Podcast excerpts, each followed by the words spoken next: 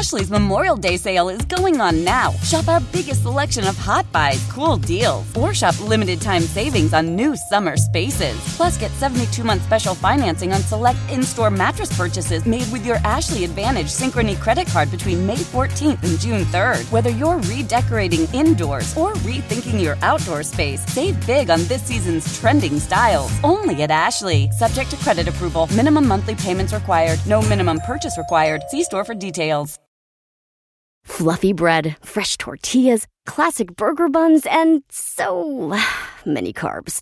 Carb fear is real, but Hero Bread makes healthier versions of the carb heavy favorites we love the most. We're talking fewer calories, 0 to 2 grams net carbs, 0 grams of sugar, and seriously great taste. Plus more of the dietary fiber and protein you want, no compromise. Don't skip out on your favorites. Just use Hero Bread. Get 10% off your order at hero.co with code HERO10 at checkout. That's HERO10 at H E R O.co. Put your right hand in the box. What's in the box? Then stop. Put your hand in the box. I hold at your neck. The gom jabbar Fear the mind killer. And fear is the little death that brings total obliteration. I will face my fear. I will make it to pass over me and through me. The Duke will die before these eyes, and he'll know, he'll know that it is I, Baron Vladimir Harkonnen, who encompasses his doom. The sleeper awakens. What's the what's the iPad in Dune? What do they call it? iPad in Dune. They kind of do. They have like a By then they had no. Well, they didn't have. Well, they have like crystal sheets. Yeah. They have those crystal sheets that they use to store many, many, many different types of filaments of iPad. information. No, it's not a fucking iPad because they specifically don't have machines because of the Butlerian Jihad. Is this how we're going to start? Like legitimately? because it's important to remember a beginning is the time for taking the most delicate care that the balances are correct. and that's why beginnings, you see, a most fragile time, which is why we're handling them like one would handle two precious eggs. Right, Holden? Eggs? eggs. Indeed, uh, they must be handled on a spoon or using If it's a race, delicate. Yes, if you're racing and there's an Easter bunny, there often is. Yes, and Christ is of course Not there. He doesn't. He isn't real. I'm glad we started like this. Welcome to LPN's Deep Dives. This time featuring Dune. It's Dunecast. Uh, I think we should begin and end every single episode with this quote in unison. Are you ready? sure. I must not fear. Fear is the mind killer. Fear is the little death that brings total obliteration. I will face my fear. I will permit it to pass over me and through me. And when it has gone past, I will turn the inner eye to see its path. Where the fear has gone, there will be nothing. Only I will remain. And Dunecast. Hello, I am God Emperor Henry Zebrowski with my, I want to say, human wife, Holden McNeely. I have a wife. Yes. I have a wife I make but she, love if- to. as you know, she is a sort of a robot person, right? And I the developed her. human version. Yeah, you're the Telexlu. Don't you already murder the name? but today we begin our descent into Dune. Uh, the books of Dune, six in total, is what we will be covering. The original sextology is that the, how you'd call it? Sextology, and then of course his son, using his notes, wrote the final one, and then there's also, of course, a prequel, which actually There's many prequels. There's many pre, but but there's a prequel trilogy that kind of concerns a lot of our key players that we're going to be introducing today at the start of this first episode of Dunecast. Now, to get you started, first of all, because Spotify, our beloved ascended masters at Spotify, have asked us to please begin to try to explain the plot of Dune for people that have not read Dune. So, first of all, because remember, I'm the God Emperor. This is my universe. I am bringing Holden McNeely against his will into my universe. much like a Duncan Idaho ghola, if you are He's familiar learning. with the books, and if you're not, I don't know what to tell you, man. I don't know. You got a ways to go. You're to at the very- even that fact. You're at the very bottom of the mountain. So I think because I'm bringing Holden McNeely into my world, I'm forcing him to read all of the Dune books for the first time in order for me to have someone to speak to about it on microphones because so I can finally get out of my system. I can finally get all this whole topic away from my family. I can get away from my other friends, and I can just put it all squarely on the shoulders of Holden McNeely and the listeners at home. Now, I will say that I actually started this journey, let's call it, because it is a journey of It the is. mind, uh, a mental odyssey, uh, Uh, years ago. And and I picked up this book Sure. literally to say, I, I told you this too back in the day, which is, I think, what kind of the beginnings of what led to this. I picked up Dune and read it to understand Henry better. You- I mean- specifically why I did it. Everyone's asking to understand me better, and I can't tell you guys more that all of the clues to my personalities are left to on various locations all over the world and different pieces of content that I've been on. If you just parcel through each single thing that I've said, done, eaten, and experience, you will see the true me, but you have to kind of put it all together right. in a way that I, I, sense. I, had been through extensive stuff for this. I had seen every, you know, all the comedy series he loves. I got access to his Pornhub history. Mm-hmm. You to saw understand his masturbation. Top search. Top, Worm God. Yep. Fucks. Big girl. schoolgirl. Yep. That's my favorite. Worm God fucks big girl. It's my favorite way to do. That's how we. I always just because I like to challenge Right. Pornhub. Give it to me. You know, change. See what. I see like what the par- from the comedy parody uh, porns. My said the Seinfeld. He does. Ninja Turtles or whatever. But you sort of enjoy this kind of worm fetish. I, it's not about the worm fetish. It's about the man inside of the costume, and that's what this entire thing, dude, is about. Yes. it's about the man inside of the worm costume. But, but Yes. we won't get to God Emperor of Dune until episode five. So just so you know, it's a little bit more of an intro, we are going to be covering the main book of Dune, Dune One, over these first four episodes. Basically, we're going to be talking about topics associated with the first book. Um, and just so you know, all 600 pages of Dune 1 is just the fucking appetizer. dude. Yes, that's the intro to the whole world. You were just telling me this before we started. I think it's very important. But the reason why we're going to spend so many episodes on it is we do have to build this world. But at the same time, if you just read the first book and you're like, oops, I, or be like, or congrats. Look at me. I read Dune. yeah, wow. You're fucking not even You close. like a turd on the tip of an ice cream cone. Technically, useless. the book one of Dune technically is the, it is the best book of the sextology, but it's also just the very beginning. Yes. because the real story of Dune does not begin until book two. Yes. So just to kind of set the scene. Dune 1 begins with a very tenuous transition between two houses deep in space. You got House Atreides and House Harkonnen. They are both fighting over what is supposed to be one of the most valuable pieces of property in the universe, if not the most valuable piece of property in the universe, which is Arrakis, Dune, the sand planet, home of the spice. No water there, though, so there's a lot of fights back and forth. But Dune 1 is the pretty classic action adventure sci fi story of the hero's journey. Of is- Neo, the- right? Essentially, Neo, Yes. Paul Atreides, is a good guy versus the classic bad guys, the House Harkonnen, you know, like the Baron, Vladimir Harkonnen, who honestly, if you reread the book, is actually a lot more sympathetic than you think he'd be. Mm. Um, and it's about just the story of, oh, you know, a little boy who gets this quote unquote terrible purpose thrust upon him, who is forced to now fight all these big bad guys. And I'm going to spoil it for you. He wins.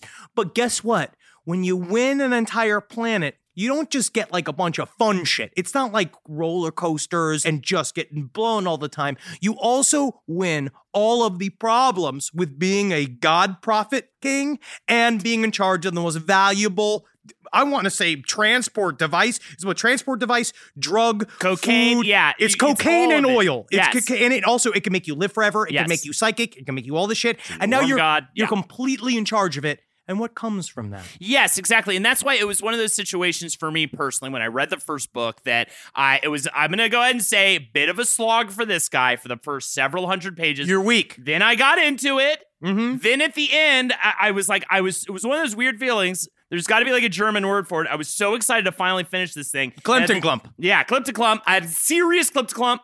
And I I also had this feeling of not just relief that I was finished, but also this almost horrific curiosity. The fact that I knew now that I was set upon a path that I had to fully go through till completion that the next book would be opened and read, which was something that I actually was not expecting. I really thought I was just going to read the first one and then I'd heard about Well- the t- intubated children or whatever happens in the sixth one. Tleilaxu. Either way, The Tleilaxu books five and six, just to kind of, you know, immediately a, an insulting sum up of books five and six immediately is that it is it's Muppet Babies in space. Like, That's a we'll get to there. But also, the first book really is the classic hero's journey and is the most structurally like uh, a A normal sci-fi, sci-fi epic, right? And and it is the A New Hope. I was saying to you earlier, it's like Dune is Star Wars: A New Hope, but then instead of like moving on to Empire Strikes Back, like Messiah and everything after it is like 2001: A Space Odyssey, It right? is- we get done with the how fun and great the Messiah is in book one. Yeah. It is done. And which is also why I was so specifically attracted to Dune. But I uh wanted to understand like the idea of like getting into the head of a superhero. If Yeah. you read The Maker of Dune, it's another collection of fun essays by the author of Dune, Frank Herbert. I don't know if we've even said his name. The best beard in sci-fi next to PKD. It's him, Philip K. Dick. Holy shit, that's a lot of friction. If they were to kiss each other, what a Wow, fucking stinky campfire that would How be. much cocaine would be shared between their nostrils? Frank Herbert was a famous teetotaler. I Oh. think he might have had a drink or two. He might have had a drink or two, Well, but PKD was not. PKD. Oh yeah, yeah got he, he liked it. rigid. He liked it. He liked But- to get rigid, as he called it. But he wrote a essay, Frank Herbert, called "Dangers of the Superhero," where he basically outlines what he thought of as the idea behind the structure of Dune and the idea where Dune came from, and his concept, the, the leitmotif of Dune is the what happens when you put the responsibilities and your fate in the hands of a superhero who just so happens to also be a human being. Because in the world of Dune, there are no smart machines. There are no computers. There are no, uh, this is not hard sci fi. There is no descriptions of like massive ships or technology or different alien races. This is an entirely human future that completely lies on the choices and the mistakes that humans can make. So they look at this superhero, Paul Atreides, who we'll begin to describe in further and further detail as you'll see. I love him, but he's a child. He begins the entire series as a undernourished 15-year-old boy that has this sort of uh, he has godhood put on him from a bunch of people, essentially a, a system of space eugenics, because that's what the Bene Gesserit are doing. Yeah, I mean, you say the words Bene Gesserit, and that's a whole giant can of worms. Talking about the whole humanization, though, of a godhead before we even get into the Witch Women's Guild. A Witch Women's Guild is important because we might get into the Witch Women's Guild today. we the might Benny have to get, well, we have to talk about Jessica Paul's mother, who, Mhm. spoiler alert, is a member of the Bene Gesserit. she's spicy too. Just Uh, from the descriptions. Do you get horny from books? Um, that's an excellent question. I think there are definitely moments I have been horny in books. Unfortunately, like um, I don't want to say Bukowski's women, but he talked, Disgusting. he talked about You're a lot bad. of sort of You're a sex bad stuff person. or whatever. You know what I mean? And they're pissing on each other and they're laughing about it. Yeah, that yeah, can be yeah. Kind of fun. Oh god, the Rabbit novels got me horny, horny too. That's actually. weird. That's also a There was strange piss that play you said and that. Rabbit is rich, I believe, which was actually I was like maybe I should try that. You just straight up said that the two scenes that made you arouse from literary history involved piss play. They're in the shower already.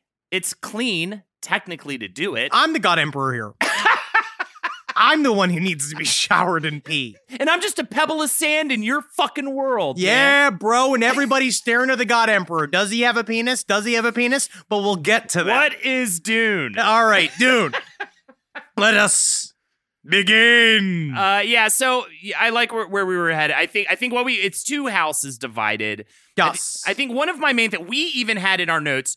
Duke Leto is Biden. Harkonnen is Trump. Emperor is Putin. I think that that is just a note we wrote because I'm not going to fully go into it as I because then I started thinking about it because then I was like, Paul Atreides is Hunter Biden. like, no, he's not.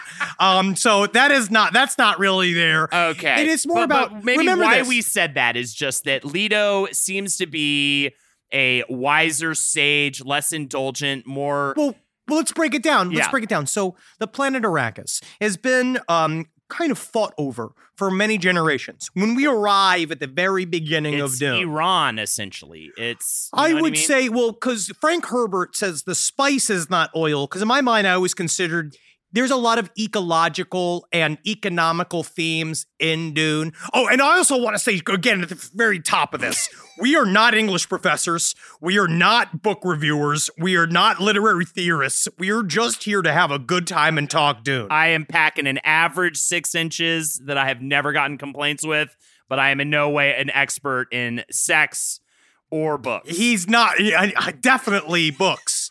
Um, but we are here to just have a fun time talking about Dune. So we're gonna try to figure this shit out because Frank Herbert, obviously, there is like there is shit inside of Dune that's ecologically minded and economically minded, but that's the stuff that I'm not that fucking interested in. Right. But the uh spice on Dune is this very, very important. What would you use? It's a strategic resource. Well, and I love that it's more than To oil. use Civ it's more than I, I love that it is has these drug qualities to it. Yes. it does make it go. It, he sets all right. What he's doing essentially in this first book is setting up all these little seeds that will grow into these giant wormy trees by the fourth book. And so a big part of the spice is is that a it's highly addictive. yes. B we should mention that people's eyes go full blue. blue within blue. Your irises become blue, and the whites around your eye become so become you completely know blue. when somebody is like fully hooked on the S- spice. And also, if you are one of the native people who live on Arrakis, one of the Fremen, the they Fremen. also we haven't even said are, the word Fremen yet, but There's a lot to unpack here, So, Holden. but, but they are kind of the yes. We'll get into the Fremen for sure as well. But either way, and it is a drug, but it's more than a drug.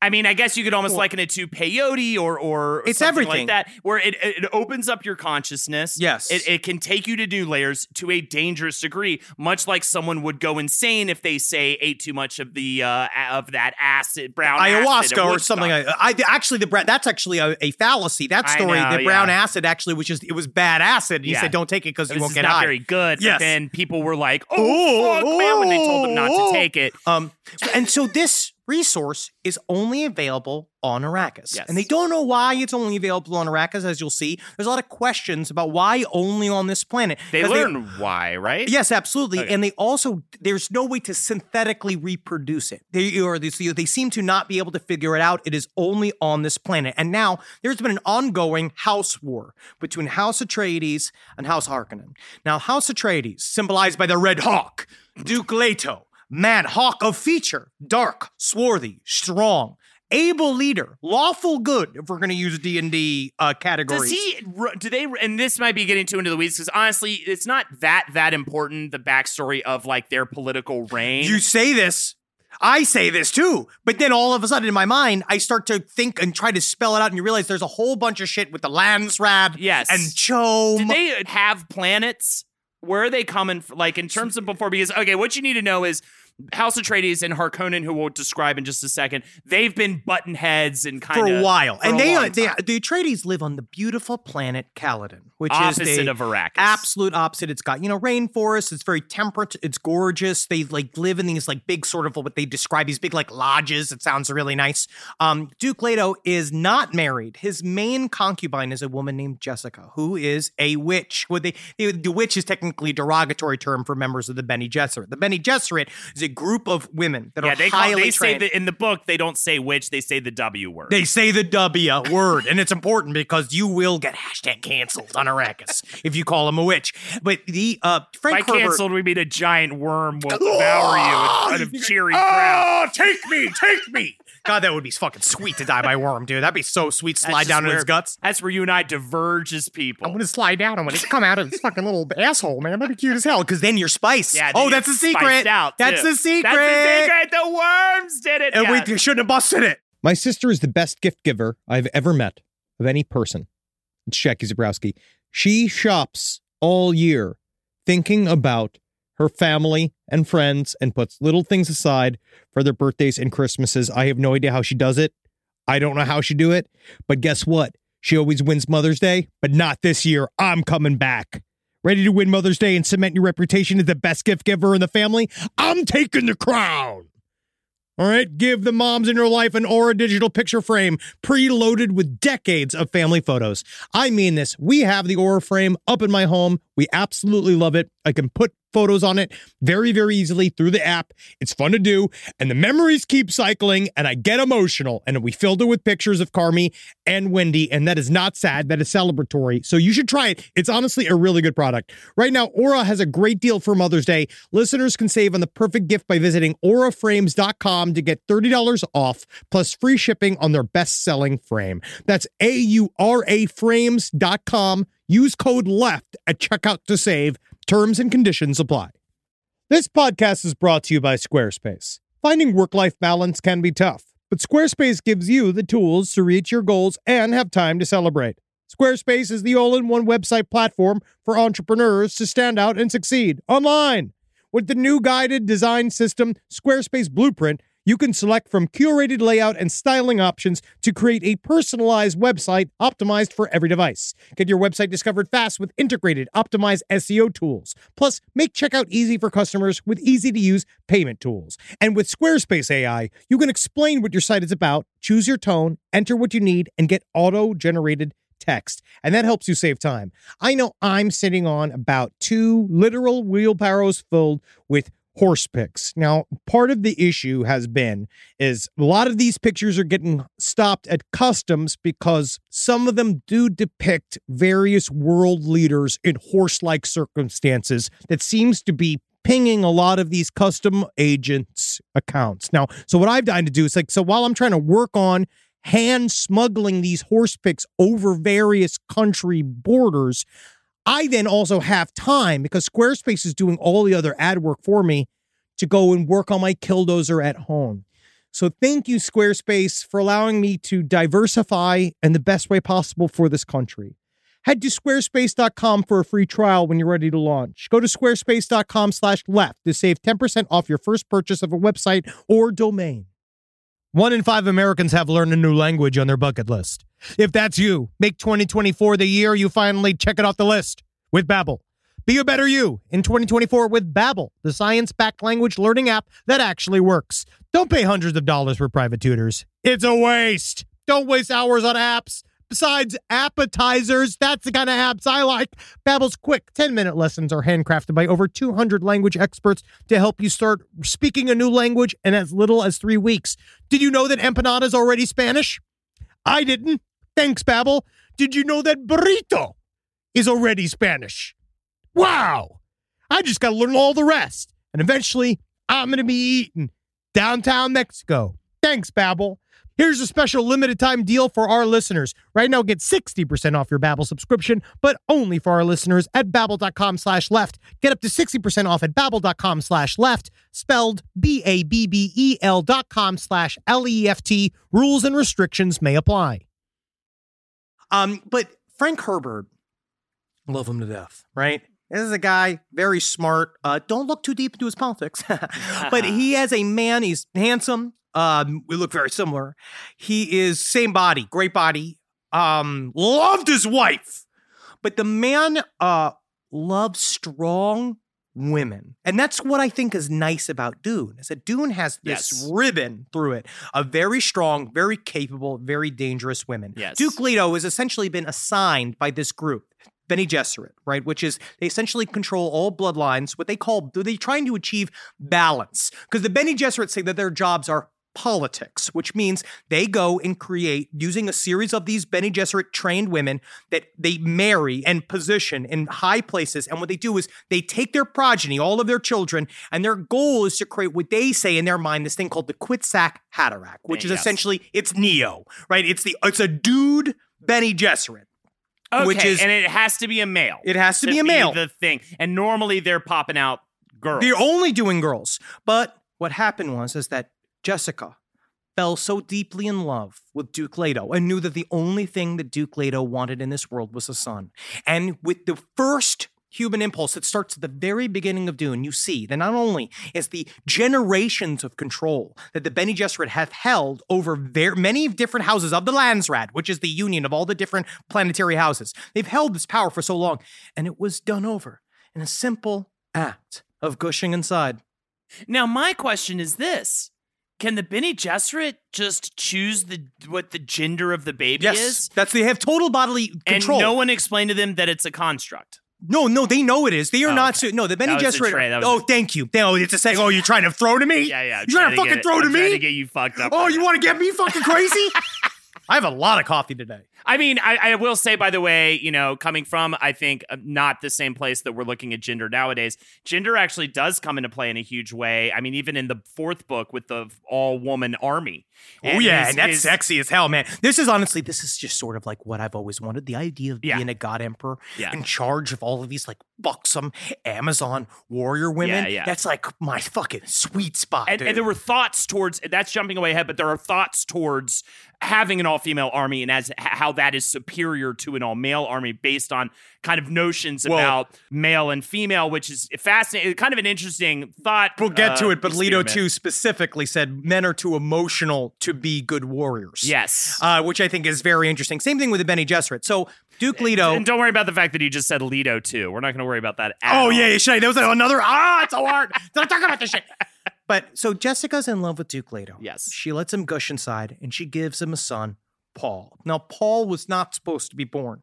Paul uh, is a young man that also, he immediately seems to have innate abilities that other kids don't have. He has uh, dreams that can see the future. He is very good at um, immediately accepting Bene Gesserit teachings because he starts teaching him very, very early on all the tricks and trades of the Bene Gesserit. The thing is that this was all not supposed to happen, and everyone kind of knows it was not supposed to happen. But Duke Leto is super happy because he has an heir and it's all ready to go. So right now, this is the, the very beginning is that Duke Leto has defeated House Harkonnen in essentially what they there's some kind of interwar they have. And they have a thing in Dune called kanly, which is a type of I don't know how you'd put it. It's parlay. So when two people, like when you have an official, the emperor, like, so there's an emperor of the entire universe, right? The emperor sort of sanctions these houses to have wars with each other. And then they enter into a term, a series of conditions called kanly. They're having this war over Dune. And they basically said, okay, the emperor came in, y'all, it's over. Atreides won officially. So that means Atreides, you all get the very special real estate grant of you are now the Duke of Arrakis, right? So Duke Leto has this shit kind of thrown onto his lap. You are now in charge of Arrakis, which is something he didn't even really want. Right. Because he knew, as you read in the book, as soon as he finds out that he's supposed to be the Duke of Arrakis, he's like, I'm fucked. Yes. Because it is what It's like getting uh, Hand of the King in Lord of the or Game of Thrones. Actually, they always it's the die. same thing. Like no one ever has a good time being Hand of the King. It's always like a weird jail sentence, even though it's a high position of power. Well, it's because he also knows in a little bit that I've been put into a trap because the Duke Leto's Yeah. up against the Baron Harkonnen. The Baron Harkonnen is a he's cute and he's fun, and he is uh, there's nothing he likes better than a nice, sweet, fresh young boy. So, can you actually describe what he really looks like as opposed to cute and fun? Because it's definitely He is an immensely fat. Um, covered with boils, Yes. loves human flesh. He he has people like he has people attached to him, like guys that come up to him. He's like, "Let me have your heart. Let me have your heart." And then you pop open like a can of Pringles on their chest, and blood pumps out, and then he fucking licks it, and eats it, and he just loves little boy cum. he's just the ultimate uh, indul- He- uh, all uh, symbol of indulgence. And he's- he is Epstein times a hundred. a billion and he's on suspensor lifts because he's so fat that he can't move. So he's on these suspensor lifts. I don't know if you've seen the David Lynch Dune at home when he that fucking great scene where he goes and starts spinning on the ceiling and shit, Right. which is only fucking that's me, dude. when I got news of we sold Dunecast, I went and I floated to the ceiling. and I went wee wee wee all the way home, and by that I mean I pissed as I walked home. that's actually yes, I like to leave a problem. I, I call it leaving my snail trail. that's Uh, a, that's actually already a term. Yeah, That's Oh, more of right. a yeah. I would just call that your fucking your deek leak. I to use a little bit of Arrakeen. Um, that's my Arrakeen. So Harkonnen, but you also the Emperor himself, uh, uh, to pull the curtain back a little bit more, is really the one fucking uh, Well, that's where you really get to when you you read it. The very beginning of Dune has a sort of like breakdown of like just how and what way they are fucking with Leto, right? Because Leto's a goody two shoes. He is lawful good. Yes. He is a excellent soldier. He leads by example. His men love him. His women love him. Jessica Hmm. desperately wants to be married to him, but he can't marry his concubine. That's what they call them. He can't marry Jessica because if he does, it takes him off the plate for other people. Because basically, he's trying to do strategic weddings to somebody else within the Landsraad Yeah. to like shore up allyship. That's right? a big part of this whole series is not particularly being married or having babies with a person you're actually in love with or necessarily even like because you just need to create these heirs and create these that is lineages. literally marriage before 1965. Yeah, 100%, Like, It's the same shit. But so he can't marry her. So he's trying to do it the right way. But guess what? No one really likes a fucking goody two shoes. Yeah. Because you know what happens? It's that Duke Leto who shows up and he has all these ideas of like, uh, I want to do regulations and uh, I want to clean up all the corruption and all the smugglers. Because what you're going to find out is that there's a thing called CHOAM. There's a lot of like economic shit inside of Dune that I just kind of, my eyes kind of glaze over, Yes. but it's important to understand. and makes for really good real-time strategy games and we'll talk about that in the video Can't wait. Can't fucking wait. Because, yeah, it's the stuff that doesn't bore me in Civ 6, it's like but bores me in a book. Shit, yeah, in a sci fun sci-fi epic. Yeah, Yes. But he uh essentially there's smugglers that have been fucking everybody's getting a cut off of Dune. The thing is, what was nice about having Harkonnen in charge of Dune is that everybody was getting a fucking piece, Yeah. right? Everybody was going in, smuggling in and out, and the Emperor himself, even the Emperor, is so interested in keeping his own piece of the smuggling that's going on Dune, which is people like siphoning off the top, because what they're trying to do, like the real, it's this is where it gets into kind of economics, because their goal is to create so much their own holds of spice, right? That's kind of what I understand. My upon my fifth rereading of Dune, I started to tr- start to understand Yeah. the economic part of it, which is that Harkonnen and the Emperor understood the only way to get independence from Arrakis, because that's what they're desperate for. They're so sick of whoever's in charge of Arrakis, so they're working on getting their own storehouse of the spice. Because from then, whoever's had the Duchy of Arrakis has had far too much power, and the Emperor doesn't like dealing with anybody who's below him having too much power. And they have all these kind of complicated shit because CHOAM is like where water comes in and out of Arrakis, which is one way to smuggle. They're fucking with the water on Arrakis, tightening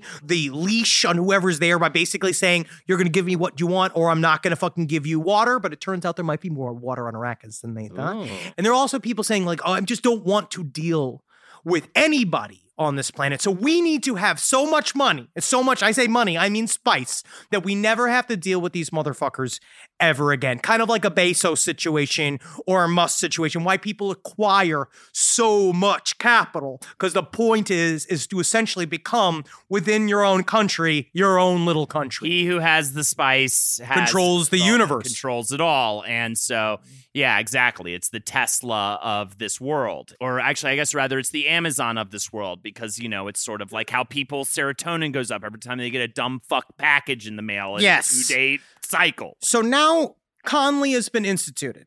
So the fucking Duke has got control of Arrakis. Hey, what Vladimir Harkonnen calls it, which I love, the ultimate man trap.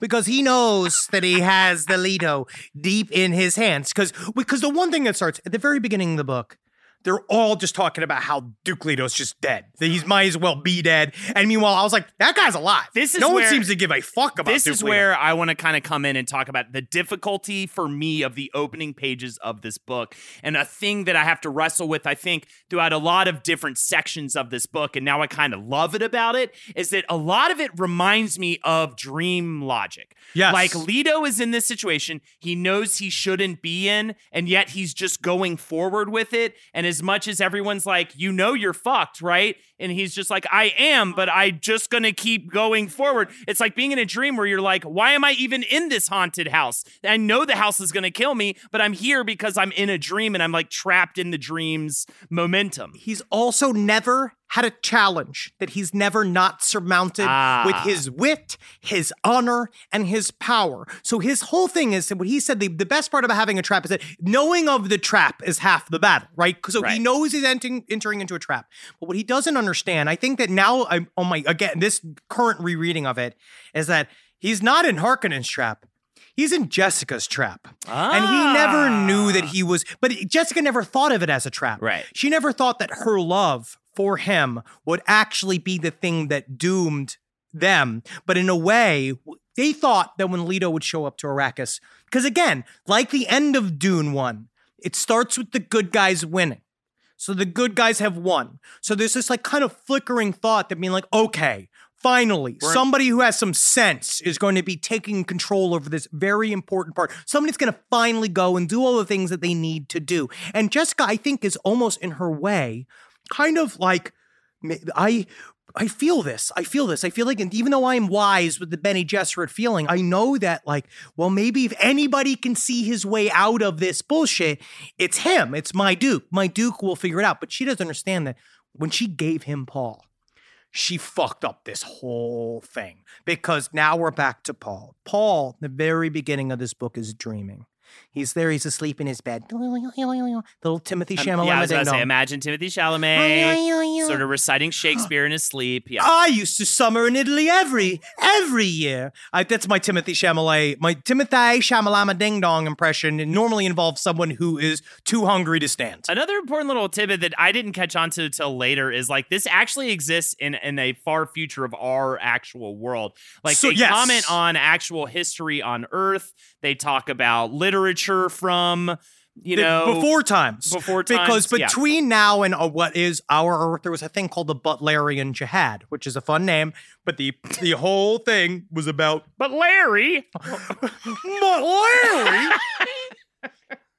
jihad it. That's But great. Save that. That was yeah. Save was that for your album. Uh, Oh, let me repeat the joke because I feel like most of you guys didn't get it out there. Larry. I have an hard see- time seeing you guys at the lights, but I'm pretty sure I should have heard louder laughter from the audience at this point in my stand-up special. Larry. Larry, Uh, he is having this dream. Timothy Chalamet Ding Dong is actually really good casting for Paul because he's supposed to be 15. He's supposed to be Fey. small for his age. He's clever afoot. And his whole thing is that I would put him as a neutral good because of what goes on in his future. Uh, he is, uh, he looks up to his father. He loves his father. Um, but he seems to understand things are not right at the But, very, very yeah, beginning. I like you say neutral, somewhere in between order and chaos, because I think he sees how fucked up full order is. Well, because his because thinking Duke. Leto thinks does that right. He just plays because ball, he oh plays yeah, by the rules, and he gets completely spoiler alert ass fucked. ass fucked because he was a goody two shoes. And when you find out it's in this world, especially in the world of Arrakis, it's dangerous, man. Yeah. And it's not good to be the one person that's trying to like bring everything back to a quote unquote normal because there are a lot of people that lose money when things are brought to a quote unquote normal. And I don't know what that's remotely of- comparison to. I don't know what you think. What is that like? Story of this country, which again, I know it's like a dumb analogy, but I think it's why we had that analogy in our notes because Yes. it really is that way, right? Like the moment you see someone come into power who has actual decent intentions, Or- or get- you think they think do. they do, they just get either way, they get fucking steamrolled, Steamrolled. by the billionaires that have been They don't give a fuck. profiting off of It's the whole thing where how fucked up it is. all the smuggling on Arrakis is not a bug, it's a feature. You know what I mean? Yeah. It's a built-in part of it. It's supposed to be a corrupt place. So this guy is a fucking mark. Paul, though, is living a life that he was never supposed to live. And the very beginning is that he wakes up to his mother, big bucks of mother, staring at him. God, Jessica's Yeah. so hot. I mean, honestly, and Rebecca Ferguson in the movies are is a fucking, yeah, yeah, fucking cutie patootie as well. Um, but they look at him and he knows something's up. He's immediately thrown into the world of the Bene Gesserit. Now, Paul was not supposed to get any of this training. He was not supposed to be taught how to use the voice, which we'll talk about in a later episode. Um, he was not supposed to know how to truth say, which is one of these other These things are all Bene Gesserit things, abilities, where they're like he can powers. see when people are telling the truth. He can tell by the he can watch your every move, kind of like the way Sherlock Holmes used to do, where you could tell like somebody's like profession by the way they walk and shit like that. He's that type. He has that skill set, and he immediately is tested by this Reverend Mother, um, which you'd see. Excellently parodied in Henry Zebrowski's The Characters on Netflix. Um, where he is has to put this is where the scene the where he puts his hands in the box right to find out whether or not he is a human or an animal. So he is threatened by the gom jabbar. It's a great one of my favorite scenes in all literature where he is sitting there he is forced to put his hand in this box. The reverend mother like who is essentially jessica's fucking boss shows up with this thing called the gom jabbar which is essentially like a thimble with a needle on it that she presses to his neck essentially saying you move from your hand from this box. I'm gonna stab you in the neck. You're gonna be fucking dead in a second. And he's just like, oh no, because it's Timothy Chalamet. And so he puts his hand in there. He experienced such an incredible amount of pain, right? That he thinks that his skin is boiling and ripping from the bones. And he's scra- I must, I must leave it in the box. It reminds. Have you ever seen those red ant bags? Yeah, dude. That you have to. Oh, I can feel it myself. Like I feel the pain myself when I think so about it. Fucking sweet. but he puts his hand in the box. She threads to get him, but because he doesn't remove it, it shows that he is a human and not an animal. Because an animal would go as far as to chew their own leg off to take themselves out of a trap, where a hmm. human can see that it's not, in fact, a trap at all. And that when he removes his hand from the box, his hand is completely fine. And he's like, what? what? This is fucking yeah, uh, yeah, he becomes Tim the Toolman Taylor immediately. and starts hosting a show Tim on Allen Arrakis. should have been Paul Atreides. but I, this is my one like thing in Dune. The reason why I love Dune is because I am not. Uh, I don't know if you can tell. I'm a bit of a contrarian. Um, and people would say that sometimes I'm just like not a lot of fun. Like I don't like what other people like. That's what makes me super cool, right? Right. It's super. I'm I'm too edgy for Yeah, life. you're my Like, mean devil friend. Or fucking I like oh. the villains. Yeah. I like I've always been that way since I was a little kid. I've always liked the villains more than the heroes. I think there's a lot of people like that, but I was I always sided with whoever looked the most evil. I love them. But this is a series where I love the heroes because they are not pure heroes. Because pure heroes I don't get. The only pure hero I love is um Dale Cooper from Twin Peaks. that is the only Like- pure hero. And where, even he has like he goes Not to a- the, he goes to the dark side or he- because it- he's the only one who can handle Yeah, the dark side yeah, completely yeah. because he's so pure on the inside. This shows immediately that there are hinks within this idea of creating a Neo. Because as soon as Yes. that Paul shows that he's a human, it's the first sign of, oh no, is this the aforementioned Kwisatz Haderach, right? Is this the one? Is this the kid? Because everybody's mad at Jessica. She was not supposed to have a son. It fucked up generations Right. of control over DNA lines, right? Well, and I was gonna say too, and then it takes that question of, oh, is he Neo? And like if you think about even the Matrix in the same vein, it's like, do we want to break people out of the Matrix? Is Neo actually a good thing for humanity and the world? And I think that's kind of where the book takes us to, and where the rest of the series ends up trying to answer that question.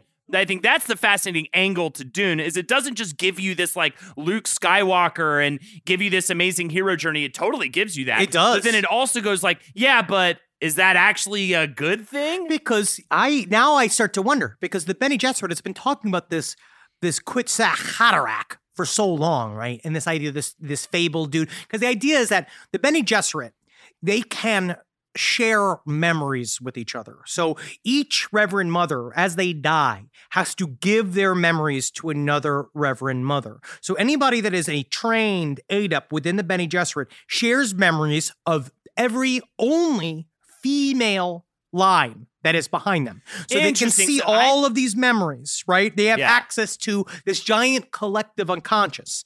Um, because remember, there are no machines. So all of these various little groups have decided to train and hone the human mind to act as if they were computers versus just flawed filled goops of shit.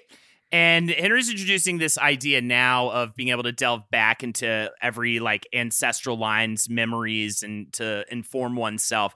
This is actually one of the probably most repeated concepts and themes of the entire series. Yes. So that is actually a very important bullet point. And I actually did not realize that began with them and and this thing, this concept you're talking about. That's why we're doing this fucking show. Yeah. I'll wrestle you to the fucking ground. and I'll teach you, did everything. Before we started, I refuse to allow you to do it again. We me. must wrestle before the end of this limited series and see who physically can beat the other. see who can get the other person's shoes off. Yeah, and then I guess we'll fucking kiss. Yeah. Oh man, I why did I?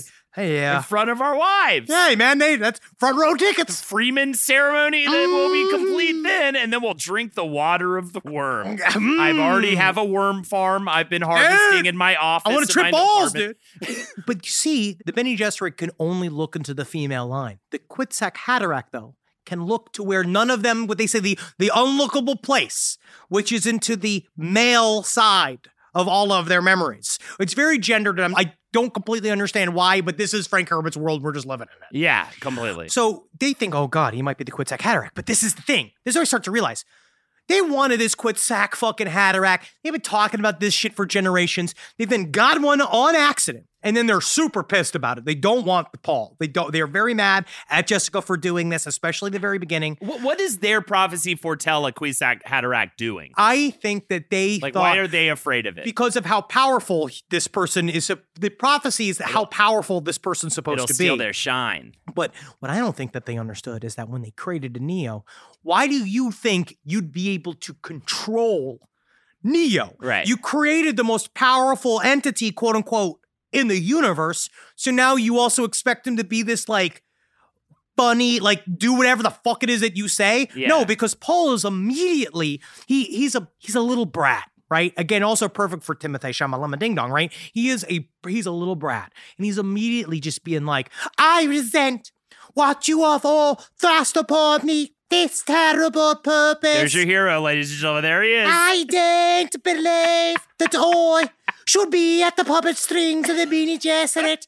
And they look at him and they're immediately like, who's this little fucking bitch? Tell Right. me what to do. But they also did not fucking fully read what's going on because the Messiah has been born and the Messiah is out the fucking stable and it is going whether they like it or not. And classically, the Messiah, and I know we're gonna wait on talking about the Fremen Fuck for, for shit later. up, of dog. course, the Messiah is gonna tap into the the the poor and the the kind of Well- uh, not cast away, but sort of this like massive numbers of desert people. Well, this is where they get- gonna flip the whole thing on its head. this is where they really get lumped in the pussy is because when they're putting all of this shit together, yeah, I'm not, I'm blowing through that. We can keep moving. No, we can keep moving past that. when they put all of that shit together, the Bene Gesserit doesn't just control bloodlines, they also control the religious myths of the entire universe. They have this thing called the Missionaria Protectiva, which is this they send out members of the Bene Gesserit to all corners of the universe. And what they do is go to various,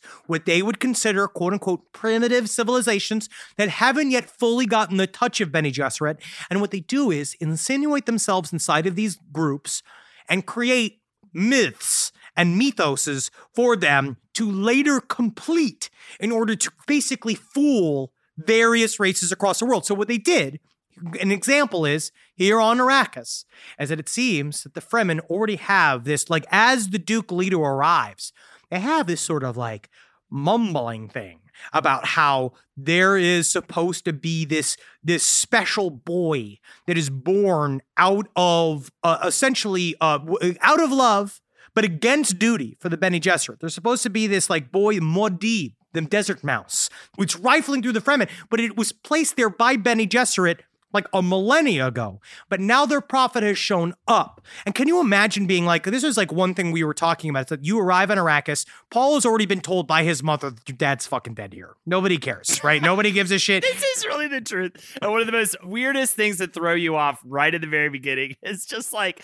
what you think is the main character, totally the Ned Stark, right? I hate to make too many It's Game fully, it is very I much hate to make Ned too Stark. Game of Thrones, but he's just the lamb for the slaughter, and you think he's like I guess you kind of know Paul's the main character, but if you don't know, like I didn't fully know, I thought you know Leto was going to do a little bit more in this whole thing. I thought he'd get more fights. in. Yeah, yeah, yeah, because yeah. he seems like a fucking badass. And I use um with uh, with beak and claw, we will rise above as hawks among lesser birds. Yeah. That's my favorite toast. I do that toast at home. Fantastic. I love it. You think he's going to do some crazy shit. But man, he just- got fucking giddy, giddy, giddy got, dog. Yeah, in and this then- weird way though too, because Frank Herbert can never just have him be stabbed in the back. But that's the best part about Frank He's gotta have Herbert. like a poison capsule in his teeth. Oh, we'll get there. We'll get there. It's so good. But uh, so Paul, he's getting lessons, right? So you know he has trainers. So here's well, let's introduce you to some of his other his, these boys, Yeah, dog. it's time bring the boys. Paul's dog. Paul's are back in boys town. down. Gurney Halleck, who is just the funniest, coolest dude in the motherfucking book, right? Gurney Halleck, he's the weapons master. He trains Paul, this little boy, in how to fight. They have this thing called like the many wanded fighting tree. That's like one of the weird things that David Lynch got right in that movie, which is like that tree thing that Kyle MacLachlan fights. Mm-hmm. Gurney Halleck trains him on that. He's got this baliset, which I believe is somewhere between a violin and a guitar that he brings everywhere, and he's always See, got a he's fun the quote. bard. Yeah, he's, he's the, the bard. bard. But he's got an inkvine, this like scar on the front of his face that comes from being tortured by the Harkonnens, and, the, so he hates Harkonnens. He hates into this fucking all his fucking guts, and he is um he's played by Patrick Stewart in the movie. Do when you read books, do you imagine actors when you read books? I definitely imagine them if they are, even if I haven't seen the movie, if like I know that they're the character of the movie. But no, and again, like I imagined you as that worm god. Uh, But you would do like because in my mind, because it's like what I'm reading Dune, it's like I I see Kyle MacLachlan obviously as Paul, and then all the other characters from the David Lynch movie Paul. But except I make Duncan Idaho another one of Paul's uh, buddies, who is one of the swashbuckling dude that for some reason is becomes this massive part of the sextology. I don't particularly understand, but as we talk, we will talk more and more about Duncan Idaho. His name pops up again and again, but I imagine him as Karl Urban for some reason. I imagine him, and again, I don't even think about Game of Thrones this much, but it's just it been in my head, I guess. But the Onion Thief, that guy, the bearded guy, that uh, Ooh, yeah. right, that's him, right? That's And- Gurney Halleck. In my mind, I'd put him as a Gurney, Gurney Halleck. Halleck. I see him as Duncan Idaho because he's like weathered. He's But he's like handsome. been through shit, but he he's he's handsome enough. But he's also and I'm thinking actually, uh, by the way, it's hard because I have to separate it out. The version of Duncan Idaho that is that the Onion Thief character guy is in like book.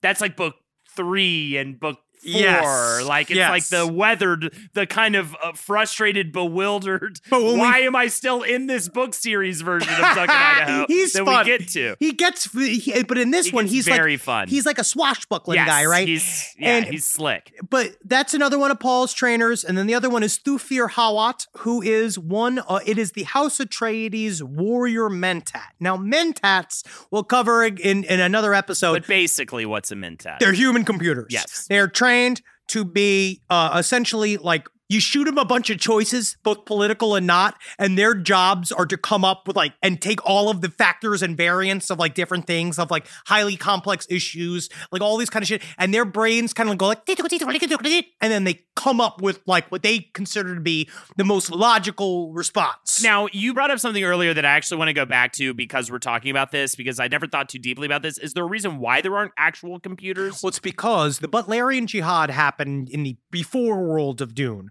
which was essentially a massive revolt of humankind against thinking computers that had taken over the world. So they, what they're stipulating is that this is the year that this happens is the year 10,193 in our world. Yes. So 8,000 years from now is when Dune is happening. okay. And so the and, And eight, the Butlerian Jihad is essentially just hopefully what's going to happen when we finally reach the true culmination of how shitty Twitter is. I guess, but also I think we should give the robots a shot.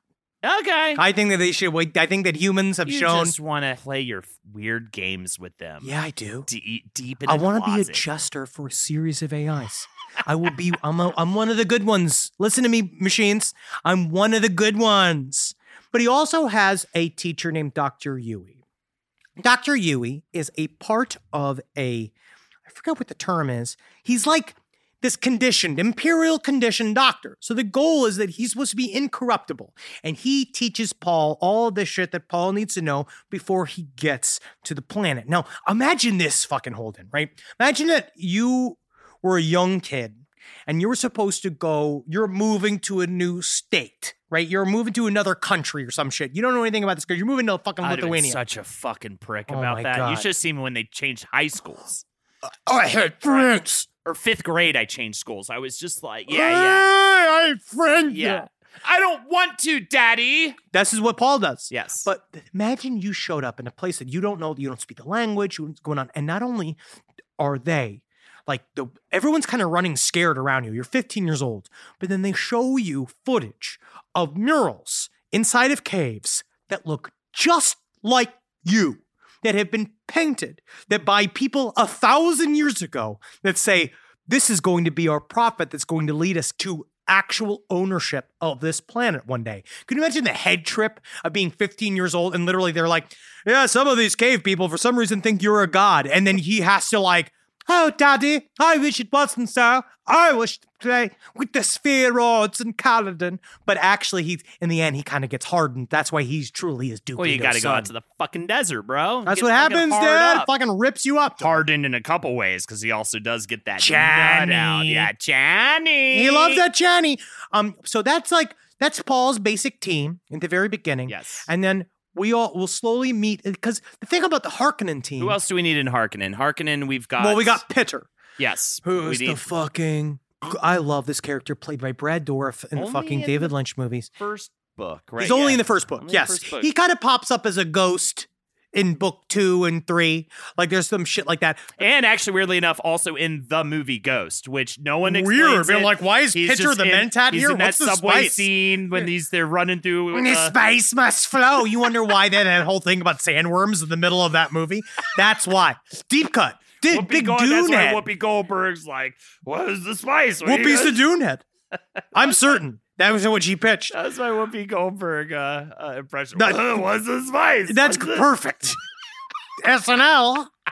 I've got your new boy here. Oh, Whoopi Goldberg. I was very detective. Good lord. Also love Impressionists who just say the name of who they are. It's and important. Facts about Uh, themselves. how else are people supposed to know? That's what I do. That's how you know. That's how you do an impression. De Niro and I was in Goodfellas, huh? Mm, little bit. Mm, little bit. I'm a master of impressions. You're fantastic at it. Oh, I'm Al Pacino. Oh, I don't. Uh, Willie, I'm a Shakespeare. It's a, it's a Petty. What's the name? It's me. It's Petty. yeah, I'm Tom Pesci, Petty. Pesci. I'm Pesci. I'm Tom Petty. And I'm Joe Pesci. Oh, this is great at fucking episode, man. This is a great fucking episode, dude. This show is sponsored by BetterHelp. It says here I have to talk about something I need to get off my chest, and I guess I can share it here. I, eat mayonnaise for fun. It's a hobby of mine, and it's an addiction. And it's a daily weight on my life. How much I need whipped egg whites and oil crammed into my veins as soon as I wake up. And a lot of people carry around a lot of different stressors, big and small. Some people are presidents, some people are soldiers, some people have to eat mayonnaise, especially with hard boiled eggs, which is what I eat for lunch. But I guess I should share that in therapy because therapy is a safe place to get things off your chest and to figure out how to work through whatever's weighing you down. And what I do is I just add eggs if I have mayonnaise left over. I just continue to add the eggs. But if you're thinking of starting therapy, give BetterHelp a try.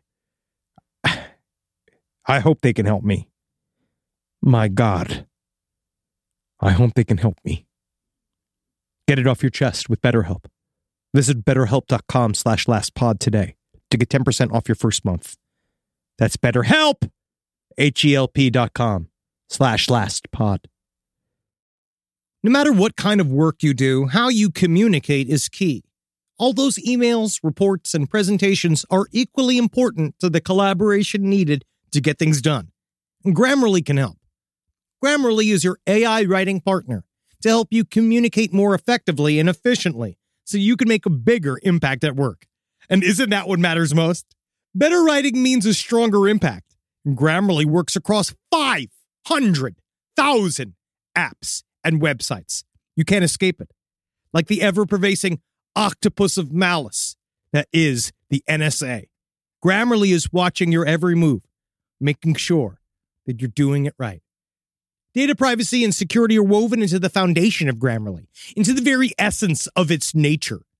Grammarly is a secure AI writing partner, and it helps your team make their point and move faster, because that's the key there.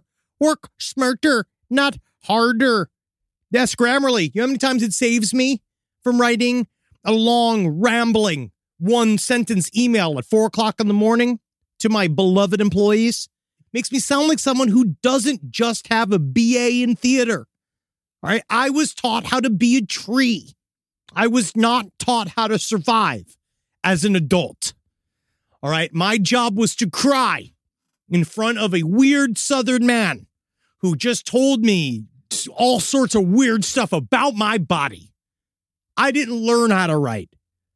So thank you, Grammarly, because you're making me the boss I gotta be to motivate my team to get out there. And oh man, you don't want to mess with them. Thanks, Grammarly. Make a bigger impact at work with Grammarly. Sign up and download for free. Grammarly.com slash podcast. That's G R A M M A R L Y dot com slash podcast. Easier said, done. This episode is brought to you by Philo. Do you love TV? Yeah, we do. Do you love saving money? Oh my God, you bet. Then Philo may be your solution. Philo has shows, movies, and live TV for just $25 a month. You can even try it for free with their seven day free trial. That's amazing. No contracts, no commitments, no hassles. It's just a better way to watch TV. Get with it, people. Philo has an unlimited DVR for one year. Save all your favorite shows so you can watch on your own schedule. Philo allows for multiple profiles and multiple streams, meaning that your children or significant other can't ruin your queue. Never miss a minute of shows like, oh, RuPaul's Drag Race. You're going to watch it. You're going to love it. You're going to get involved with it, and it's an extravaganza. You're going to love it. With Philo, you can start watching in seconds for less money and less hassle. Try it yourself with your seven day free trial. Sign up today at philo.tv slash left. That's P H I L O dot TV slash L A F T to get 50% off your first month. But then there's also Feyd-Rautha, his nephew. Now, one thing about Baron Harkonnen is Harkonnen's nephew, yeah. yeah, the Feyd-Rautha is um he thinks that his own nephew's very sexy. And he really, they really hit that because what's weird is the book shows Harkonnen is like almost sad about what he has to do to Duke Leto because what we are now going to find out is that Duke Leto has what's called a feint within a feint within a feint, which is also a term that comes up in Dune quite a bit, where he is ready to get Leto's goat. He hates how handsome Duke Leto is. He hates how much everybody fucking respects Duke Leto because Baron Harkonnen does not care about respect or anything. All he cares about is money and power. And that's all he wants. It's really strange how all of this really is about money, weirdly. And what's funny though too is that like, and again, this speaks to that kind of lame analogy at the very beginning is like.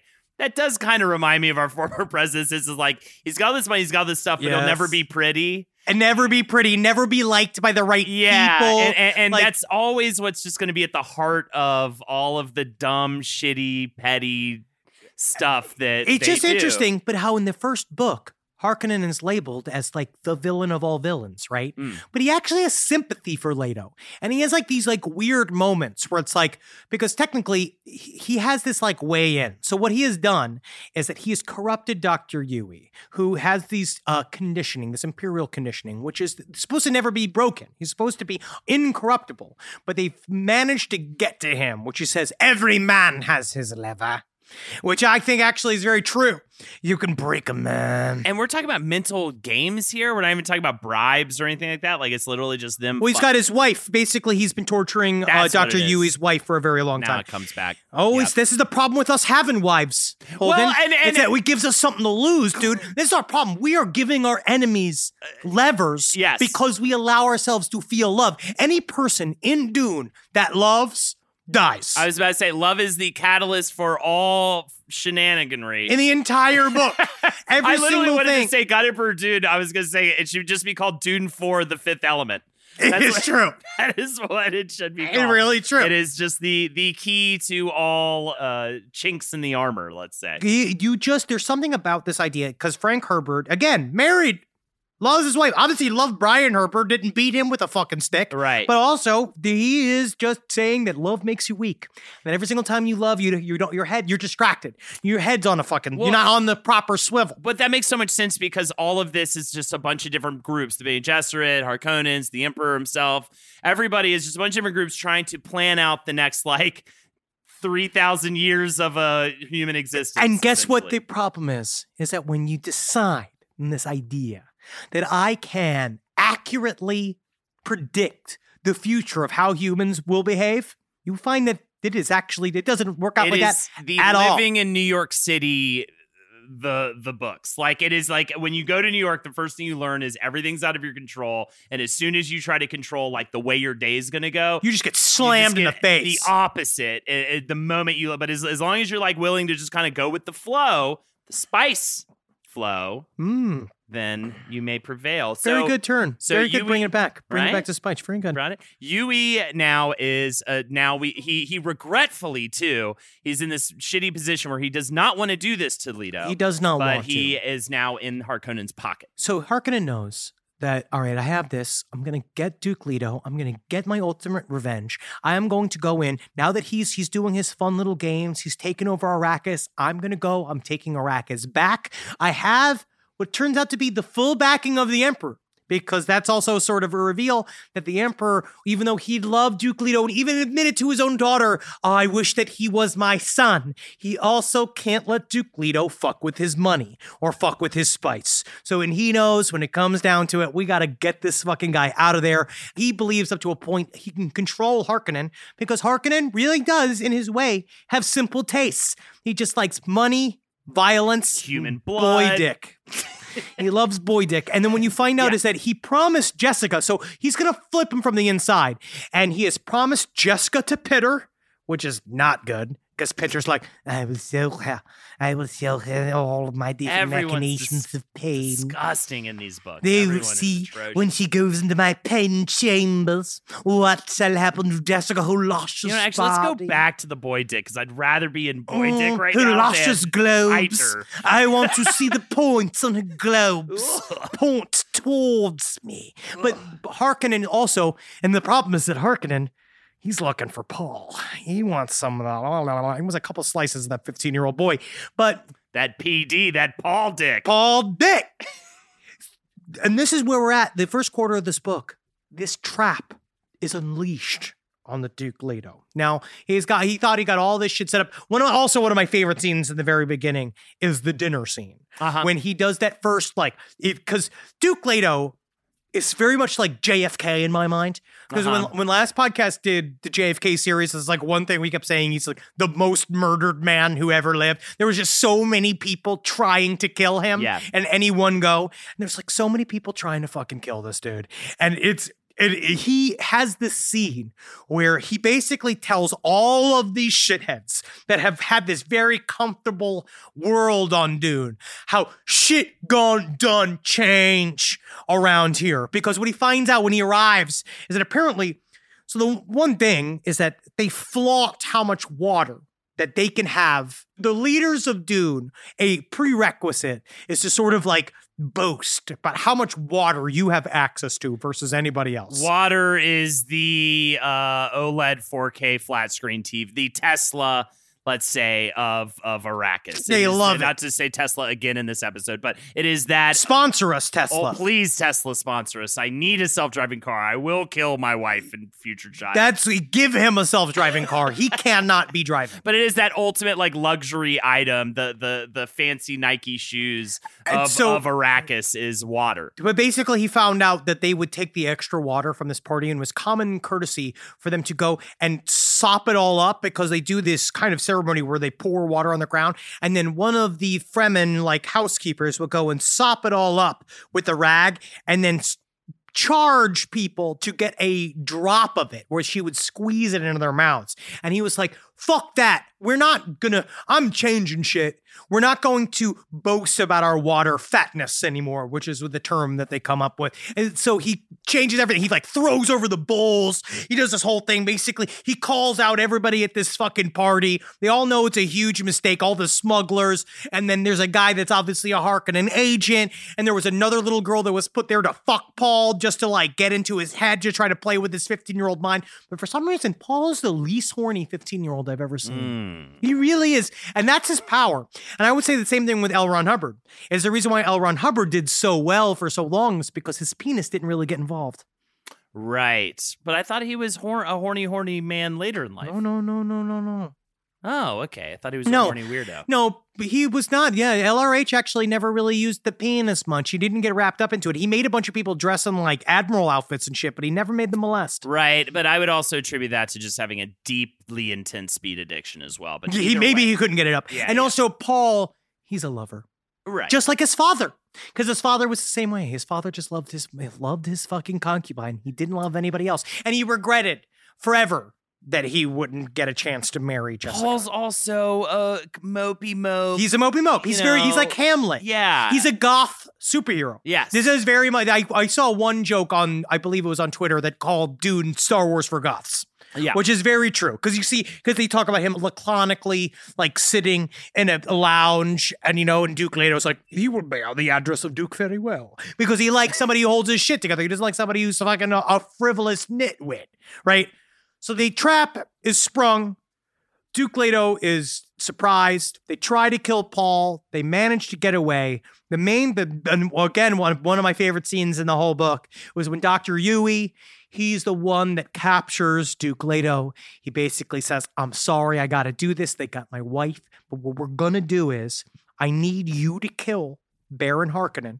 And what I'm going to do is have this tooth. I'm going to have this hollowed out tooth. I'm going to put it into your mouth. Yeah. And then when you are presented to the Baron, you're going to bite on the tooth, release this poison gas, and you're going to blow it into his face and kill him. yeah, super fucking cool way to kill Fucking someone. dope. Absolutely. This is where Frank Herbert's imagination, I think, is absolutely incredible. I love it because he has to come up with all of these sort of like hyper analog ways to do things. and it's got to be mousetrap. It's got to be, uh, speaking of analog, but also it's got to be like this will knock this over, which will lead to this. So it's like we've got. it you took him six years to write these fucking books. Exactly right. We've got you captured, but I'm going to give you the tooth. But then you have to do, the, and then obviously, and then well, not obviously, but uh, it does not go as to plan. It does not. He ends up only killing Piter in the exchange, which is so sad that we only had Piter for so long. He was one yeah, of my I fucking favorites. I really wish you could have done that impression for episode after episode. I will come. continue to do the voice of. No, I will look at her moist, round bush. So I'm busy Oh, this week. I want to pleasure her mounds I- with my knife. I mean, with my girlfriends, and I'm we're going to the to the mall to get our. I can't. Can I come or is it women only? It's really just the girls for this one, but uh, I'll call ya. I don't think she is going to call Piter. I, I, you know, I love him. It's sad that he died, but Baron Harkonnen, it just misses him.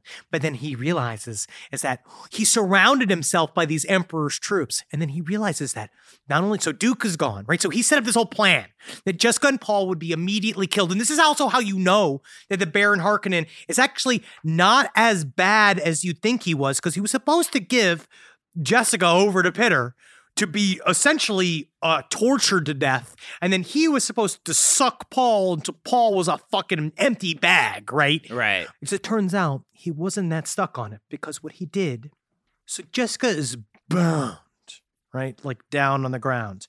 And then she sees a burp, burp, burp, burp, burp, burp, burp. She sees him float in, right? Because the one thing about Baron Harkonnen is that they say he, he glides. It's because he's got these like sensor things like lifting him up like he's fucking Louie Anderson in a fucking It's uh, wrecking ball It's like he's situation. in Cirque du Soleil, but you know, for fat people. It's it's fun for him. so he rolls and She wakes up to see him, but he gives Piter a choice. So they sit there and they're at- they're about to like. He's, they're about to to. She's supposed to go to the pain tanks, and Paul's supposed to be there. But he looks at Piter and he's like, "I'll give you a choice, Piter. You can take the woman and exile from the Imperium, or the Duchy of Atreides on Arrakis to rule as you see fit in my name." And so he basically says, what if I give you this shit, right?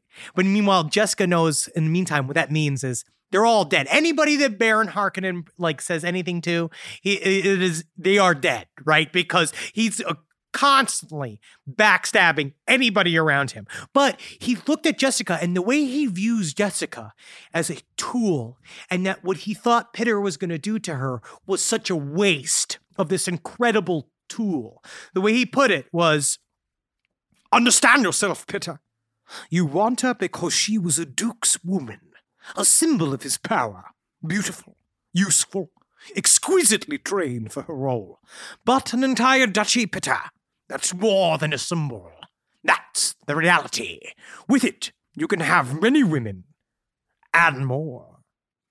So what the fuck does he do with Jessica? He fucking gives him the fucking they go. They bound Jessica and Paul, and then they do the thing that every overconfident villain always does. Right. Which is which I think is on purpose. Leave them for dead. Basically, he says, We're gonna go, we'll drop them in the desert. The desert's gonna handle them. They don't know anything about the desert, but they don't understand that Paul's actually been highly, highly trained to deal with the desert. So has Jessica. He already had a meeting with Liet-Kynes, so we're going to talk about next episode, who is the planet ecologist, who is a off-worlder dude that has insituated himself so deep into the Fremen, dis- like studying Arrakis. Like he is there, he's part of, and they actually learn quite a bit on how to handle themselves in the desert.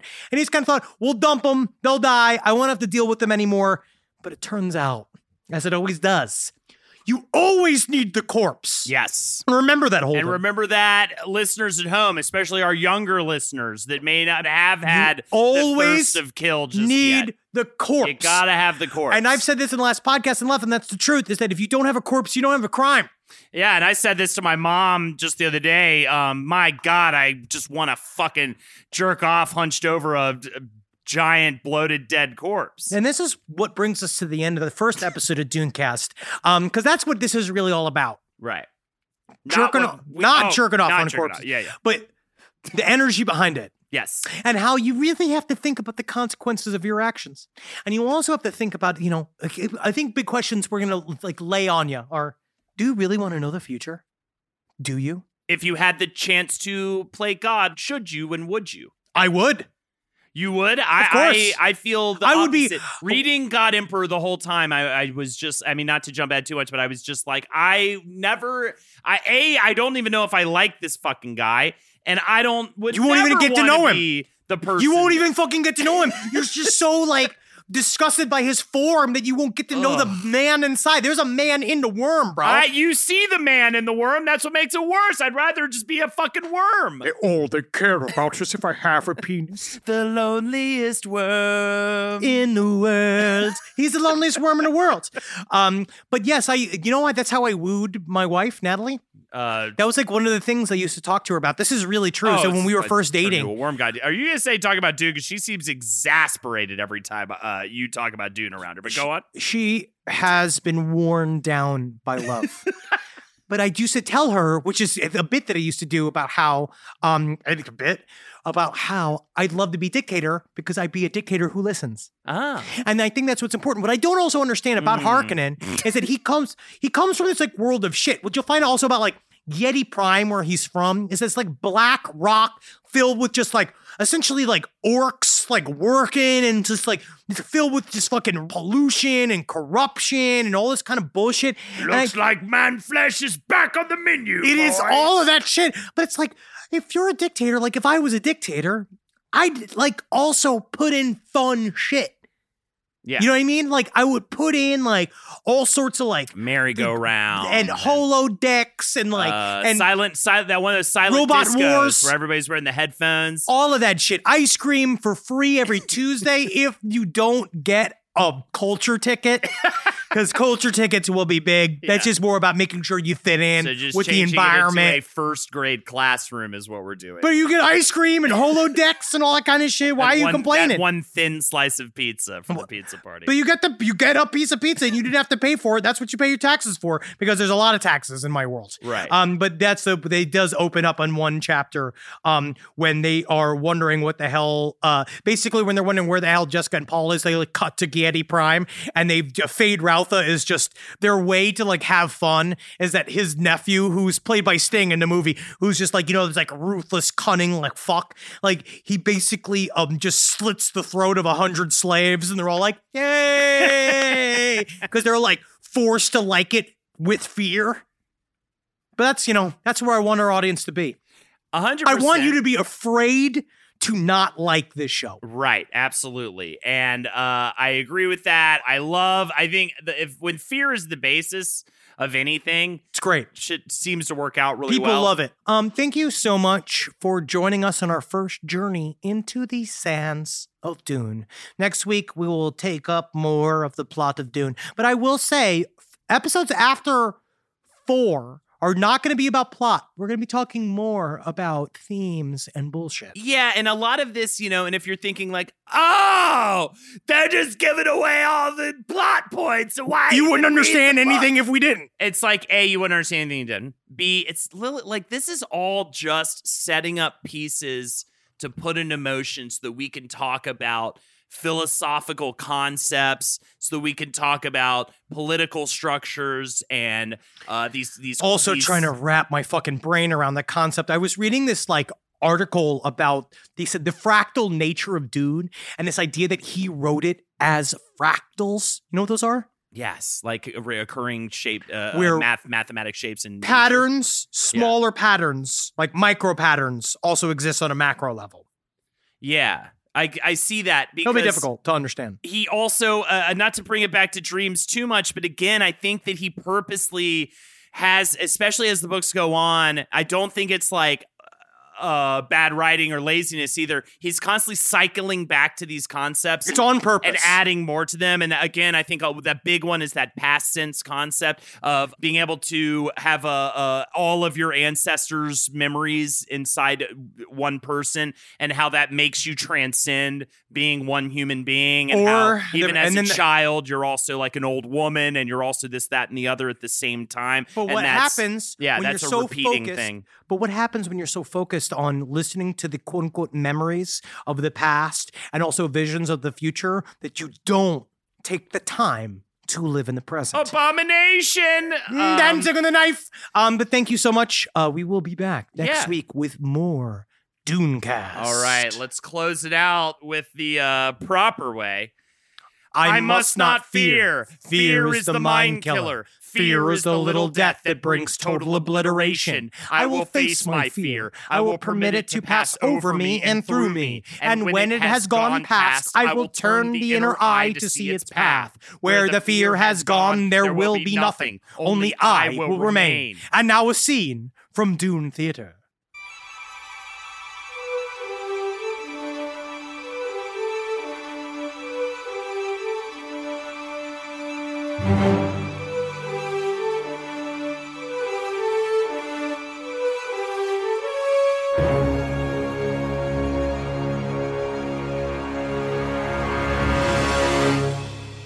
The scene opens with Jessica having just left her son Paul in the hands of the Reverend Mother, Gaius Helen Mohiam. Paul, put your right hand in the box. From the folds of her gown, she lifted a green metal cube. She turned it, and Paul saw that one side was open, black, and oddly terrifying. What are you going to do to me, Reverend Mother? I hold at your neck the Gom Jabbar, the high handed enemy. It's a needle with a drop of poison on its tip. oh, oh. oh. Don't pull away! You'll feel that poison.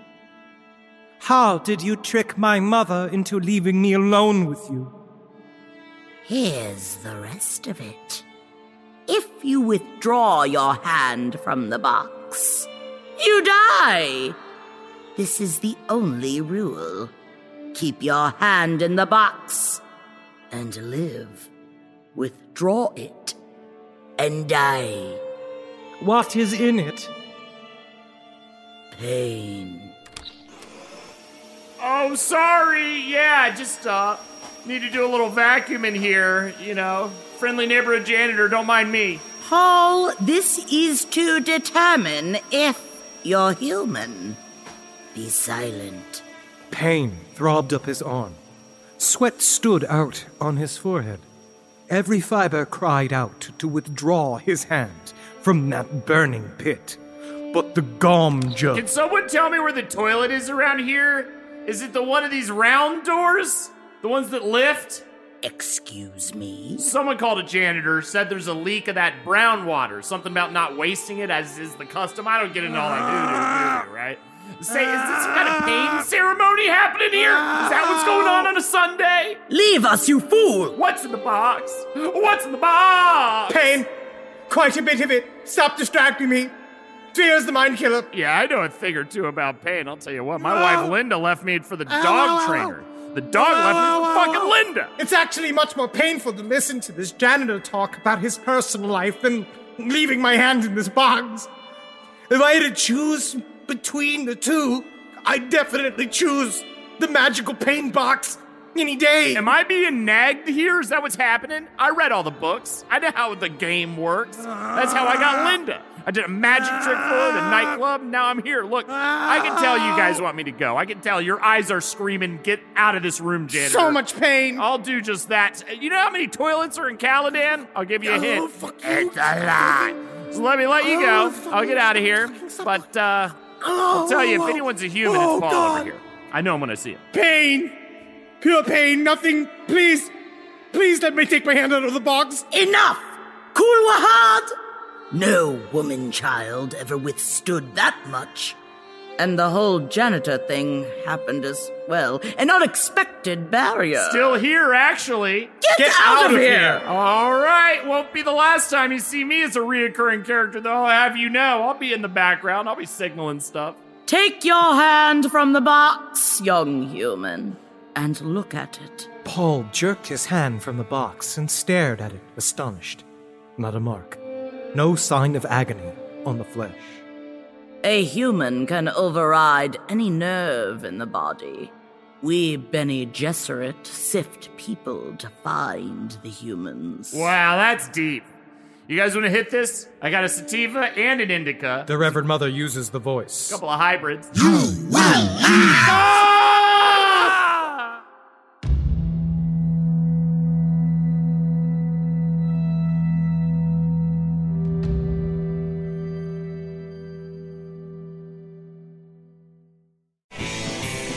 This show is made possible by listeners like you.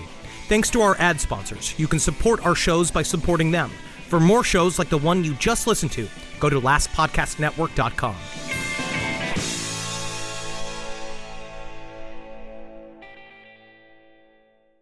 Fluffy bread, fresh tortillas, classic burger buns, and so many carbs.